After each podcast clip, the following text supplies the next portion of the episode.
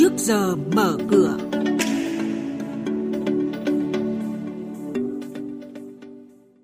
Thưa quý vị, thưa các bạn, Ngân hàng Thương mại cam kết giảm lãi suất, bất động sản logistics và công nghiệp vững vàng trong dòng xoáy COVID-19 và nhận định diễn biến giao dịch tại Sở Giao dịch Hàng hóa Việt Nam là những nội dung đáng chú ý có trong trước giờ mở cửa sáng nay. Thưa quý vị và các bạn, hơn 24.000 tỷ đồng vừa được các ngân hàng thương mại cam kết giảm lãi suất cho vay. Ngân hàng nhà nước sẽ giám sát để bảo đảm việc giảm lãi suất cho vay là thực chất. Bên cạnh yêu cầu giảm lãi suất, Ngân hàng Nhà nước cũng vừa công bố dự thảo thông tư tiếp tục cho phép các ngân hàng thương mại được cơ cấu nợ cho doanh nghiệp chịu ảnh hưởng bởi dịch COVID-19.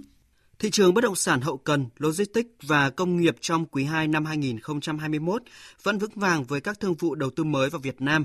Theo nhận định của giới chuyên gia, dự báo logistics và công nghiệp vẫn là loại tài sản tăng trưởng hơn so với các loại tài sản bất động sản khác trong cuối năm nay. Dịch COVID-19 tạo ra nhiều thách thức đối với hầu hết các ngành lĩnh vực kinh doanh, nhưng đối với doanh nghiệp ngành thực phẩm thì lại có nhiều cơ hội. Thậm chí nhiều doanh nghiệp thực phẩm có kết quả kinh doanh vượt trội nhờ linh hoạt và tận dụng được lợi thế sẵn có. Theo công ty cổ phần chứng khoán SSI, các công ty lớn trong ngành thực phẩm đã tăng thị phần trong giai đoạn dịch bệnh. SSI ước tính mức tăng trưởng cho ngành thực phẩm trong năm nay sẽ khoảng 15%.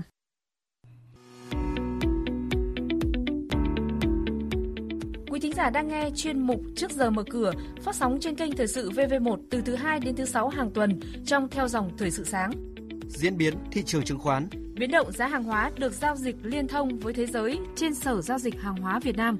Nhận định phân tích sâu của các chuyên gia tài chính, cơ hội đầu tư được cập nhật nhanh trong Trước giờ mở cửa.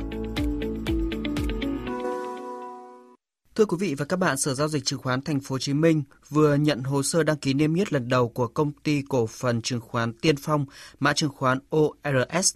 Theo đó, chứng khoán Tiên Phong dự kiến niêm yết 200 triệu cổ phiếu trên sàn Thành phố Hồ Chí Minh, tương ứng vốn điều lệ công ty đạt 2.000 tỷ đồng. Ủy ban chứng khoán nhà nước đã ra các quyết định xử phạt hành chính hai nhà đầu tư cá nhân, tổng số tiền là 60 triệu đồng. Theo đó, ông Phạm Kim Hải, địa chỉ tại quận Ba Đình, Hà Nội, bị phạt hành chính với số tiền 40 triệu đồng vì công bố thông tin không đúng thời hạn về kết quả thực hiện giao dịch. Bà Trần Thị Hoa, địa chỉ tại khu đô thị Cầu Giấy, Hà Nội, bị phạt hành chính với số tiền 20 triệu đồng vì báo cáo không đúng thời hạn về lý do không thực hiện được giao dịch. Về diễn biến trên thị trường chứng khoán cuối tuần trước, thưa quý vị và các bạn, áp lực bán diễn ra trên diện rộng khiến VN Index giảm sâu, sàn chứng khoán chìm trong sắc đỏ, Nhóm VN30 ghi nhận 30 mã giảm giá nhưng không có mã nào giảm sàn hay dư mua sàn. Điều này cho thấy nhà đầu tư kỳ vọng thị trường chứng khoán sẽ sớm hồi phục. Với diễn biến như vậy mở cửa thị trường hôm nay, VN Index bắt đầu từ 1.329,43 điểm, HNX Index khởi động ở mức 338,06 điểm. Tiếp theo là các thông tin và diễn biến mới nhất trên thị trường hàng hóa được giao dịch liên thông với thế giới tại Sở Giao dịch Hàng hóa Việt Nam. Mời quý vị và các bạn nghe những nhận định của bà Nguyễn Thị Minh Trang, chuyên gia phân tích thị trường của thành viên kinh doanh hữu nghị. Thưa bà, bà cho biết những thông tin và diễn biến chính trên thị trường hàng hóa trong tuần qua. Kết thúc tuần vừa qua, sắc đỏ bao trùm hầu hết 25 loại hàng hóa nguyên liệu khiến cho chỉ số MXV Index đóng cửa tuần giảm mạnh 6,2%, còn 2.090 điểm Lý do chính cho đà giảm lần này đến từ biên bản cuộc họp tháng 7 của Fed. Trước thông tin cơ quan này sẽ sớm rút lại một số chương trình kích thích tiền tệ ngay trong năm nay, thì đồng đô la Mỹ đã tăng mạnh và gây áp lực lên toàn bộ thị trường hàng hóa. Năng lượng là nhóm bị ảnh hưởng nhất, với hai mặt hàng là dầu thô WTI giảm gần 9% về 62 đô la Mỹ trên một thùng và dầu thô Brent mất giá gần 8% về mức 65 đô la Mỹ trên một thùng.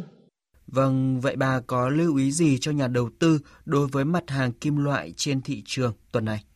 Thị trường kim loại không tránh khỏi đá bán tháo của các nhà đầu tư trong tuần vừa qua. Hai mặt hàng kim loại quý là bạc và bạch kim.